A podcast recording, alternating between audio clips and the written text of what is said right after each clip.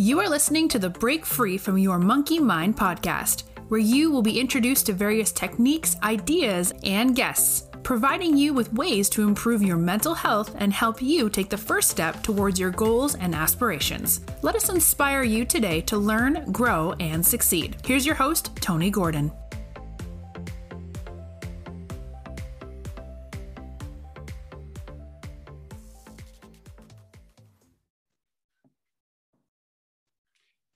Afternoon, good evening, good morning, wherever you are in the world. So thank you very much again for joining me on Break Free from Your Monkey Mind podcast. This is season two, episode nine, and this is about stress awareness. Um, first thing I really wanted to go through is just this came about with a few people commenting or contacting me just to ask about they feeling overwhelmed or they get feeling a bit that everyone's getting on top of them, especially work at the moment um, unsure about the hybrid situation for them, working back to work was not. Um, so it was to look at, I thought, what stress is, first of all, um, how does it affect us? And then some things that we can put into place to prevent stress from happening in the first place. So from Mind, which is the sort of mental health charity from the UK, we all know it says what life's like feeling stressed, but it's not easy to pin down exactly what stress means. When we say things like, is this is stressful or I'm stressed out, so currently them situations or events that put pressure on us. So for example, stress is times where we have lots to do and think about it or don't have much control over what happens. Or a reaction to being placed under pressure and the feelings we get when we have demands placed on us that we find that are difficult to cope with. But one thing that has came out, and I've mentioned this before in the podcast, is I've had people come to me saying they've been diagnosed with stress. Well, that's not accurate. And I don't know whether these people have got it themselves, maybe Googling things and saying, ah, I've got that. Stress itself is not a diagnosis of a, of a mental health condition. And actually, there's a debate with some medical practitioners. Some believe that stress is the cause of problems. What I mean by that is that you suffer with stress if it's left long enough, it can lead to diagnosis of anxiety or maybe depression. However, there are those that also say it can be a result of these types of conditions meaning that when we are trying to cope with all the issues with our emotional health, it can affect the things that we do. So, for example, if you've got doctor's appointments, um, that can stress you out when you're waiting for it, especially if you're already feeling that you're overwhelmed or there's issues and you're having to wait to see someone. Specialist appointments, um, make one test results. I can vouch for that one. I've had quite a few, obviously, maybe before about test results, but one specific one that came out with me was that how this can affect. And when I was told that cancer, I was told lucky that they managed to cut it out. They felt they got most of it out. But I still had to go for another biopsy and an MRI scan. When I went to the MRI, it was inconclusive. There was a dark patch, which obviously you can imagine was really concerning to me and my family, not knowing what the dark patch was. So they decided to go ahead with the biopsy. And they did that. Um, it was quite a time when you're trying to be put a face on, like I mentioned last week, the psychological masks, put that on for everybody else to show you're not really worried, not overly concerned about it because they've tried to put you by saying, well, we got most of it out, but it was most. They didn't say all. And I had to wait two weeks for that result. That was probably the longest two weeks of my life. So that's why you can say that stress can actually get worse, even you've got like you know, sort of diagnosis or you know something, it's because the time you wait. Mine's turned out to be okay, that it's under control. So I get checked every three months. But for other people who are constantly waiting on these test results, or because of COVID putting everything back, they're waiting on procedures or results, that's a very stressful time. But either way, what everyone does agree with is that, I've just mentioned, the serious impacts it has in individual lives. Stress does do that. Remember, there are physical signs to stress also. So signs you may notice it's happening, get a warning. Tiredness, headaches, upset stomachs, that can all be because you're getting yourself worked up and stressed. And these feelings build, your sleep pattern gets affected. You might feel as though you've slept all night, but you feel as though you've not slept, if that makes sense.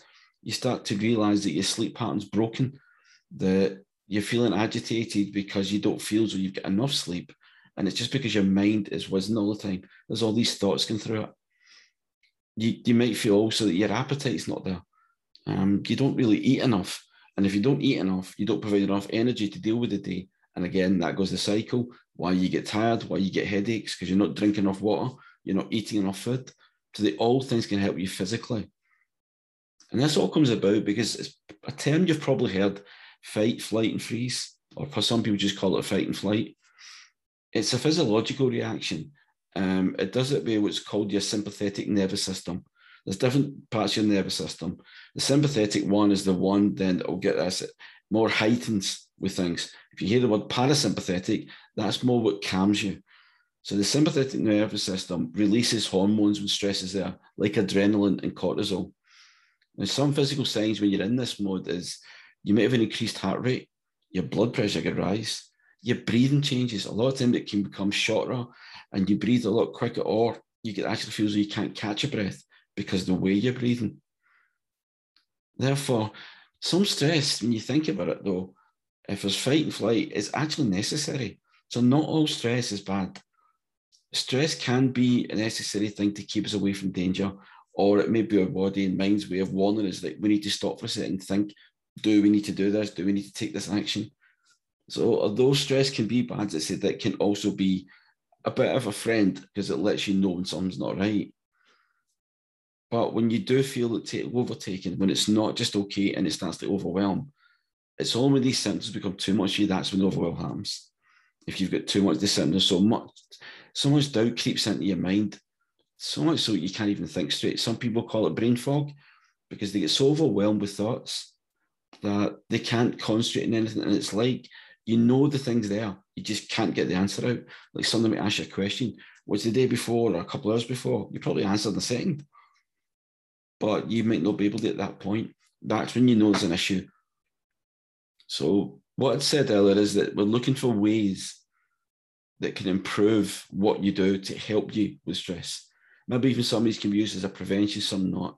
One thing is so important though, do not rely on alcohol, smoking, caffeine are ways of coping. People say, ah, but they calm me down. Um, alcohol's not good for you anyway, unless it's in moderation. Smoking, as we know, everybody knows it's not good for you. People do it and say it keeps them calm. But then if you have a cigarette for a couple of minutes, do you mean you need another one because you're not calm? So it's like a false illusion it gives you. Caffeine is as well, it can give you a high, and that can be a problem, a lot of it. They can heighten you so much that the stress levels can actually increase. So it's more about looking things in moderation, what things we can do that are healthier for our mind and for our body. That's the kind of things we need to be looking at.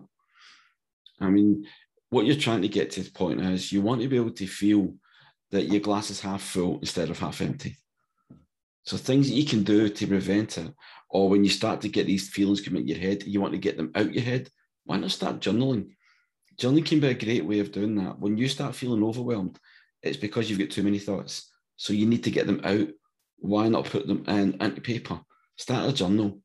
What I mean by is write down all your thoughts, but especially any negative ones if you can get negative thoughts down, that really helps you because it means that they're not in your head anymore. So you're leaving space for other things in your head, happier thoughts. If this is not really you try, try one thing for me. Try at least writing down at the end of the day three things that you were really happiest about that day, some that made you feel good inside, and maybe things you feel gratitude for, and maybe just things that you've achieved on the day. They could be small, but all small achievements are still better than nothing. And if you're starting to worry about things, but you start looking at the positive side, that can also benefit you. So it can help to get those sort of thoughts out your head. But if you are feeling overwhelmed at that moment, try to change your breathing. Slow your breathing down when you breathe too quick. Breathe through your nose rather than your mouth. I know it sounds a bit weird saying that because a lot of people, where do I breathe? If you breathe through your nose, I mentioned there about the parasympathetic nerve, you're using that and that helps to calm you. You can find a lot of details about all this. There's books on YouTube. I personally know someone at a company called Elements of Breath. A guy called Andy Smith. He's fantastic.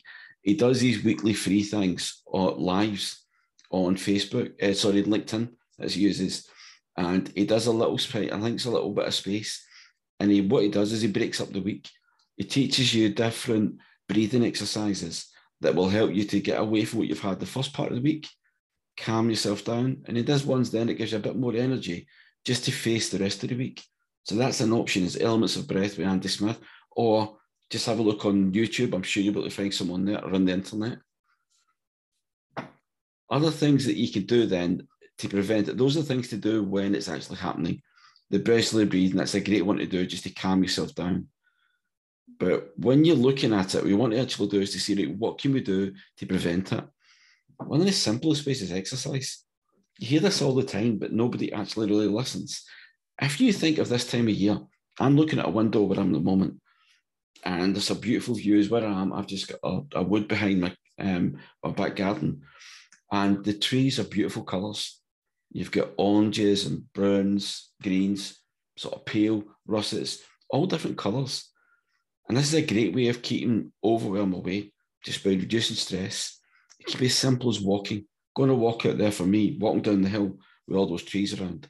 If you've got a park nearby, or even just like I've got a pathway, it's tree, it's tree lined, especially at this time of year. Because as you said, when you watch all those leaves and you look at them all, it starts to make you feel good just taking a bit of nature in, looking at all the beautiful colours, things you might not notice before. You actually keep it in the moment Again, stopping yourself from looking back and looking forward. Just see how beautiful they are. But then never think about why it happens. Nature's an amazing thing. If you think at this time of year, what nature does is it drops all the old leaves off the trees. And all people say can make a bit of a mess and things, but it can actually be good for the environment as well.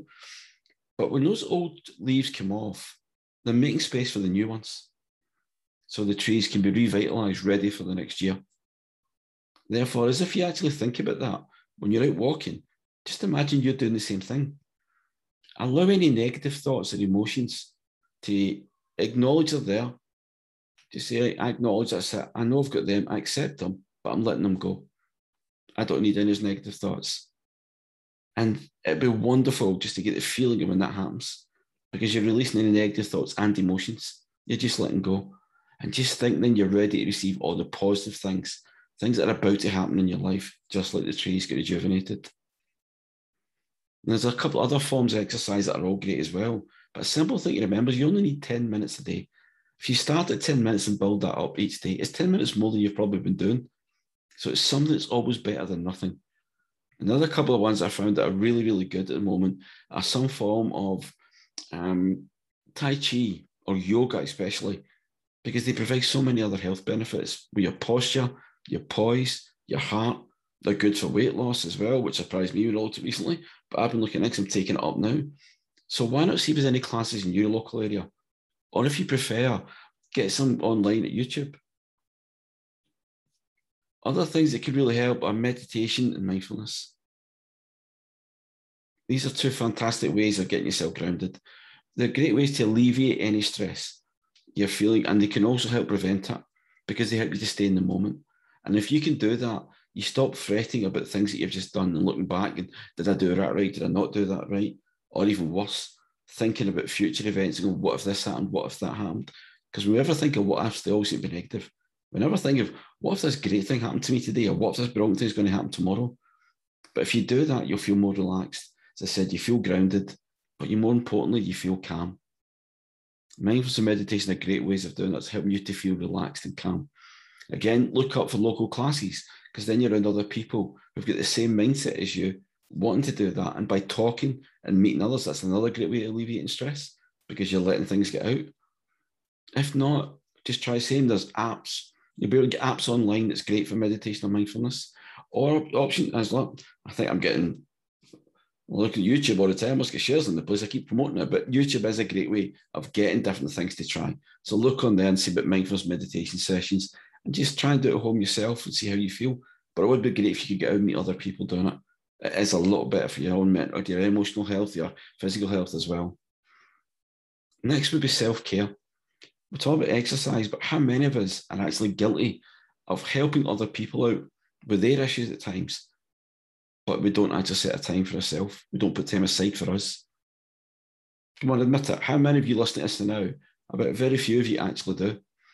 I realised this recently because I'm guilty of it. So what I've started actually doing is putting my lunch break into my diary. Even when I worked previously before I set off myself, I never did that. Nine times out of ten, we all worked through lunch.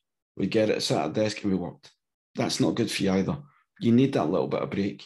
So set yourself that little bit of time for lunch, whatever you're allowed, half an hour, 45 minutes, whatever it is, an hour if you can get it. And just get yourself away from work and everything, all your thoughts away from that. And it breaks your day up. As I said, you've got that bit of breath when he does that. You do a little mindfulness exercise, something that breaks away, clears you from the morning, ready for the afternoon, and you feel so much better. And you'll really enjoy that if you do it. But start putting in your diary and also put a certain time of the week aside for you. I do that now as well. I put a bit of time a week, and that takes me to the next two things because this is what I do. I love to read. I'm always reading, whether it be fiction or fact books.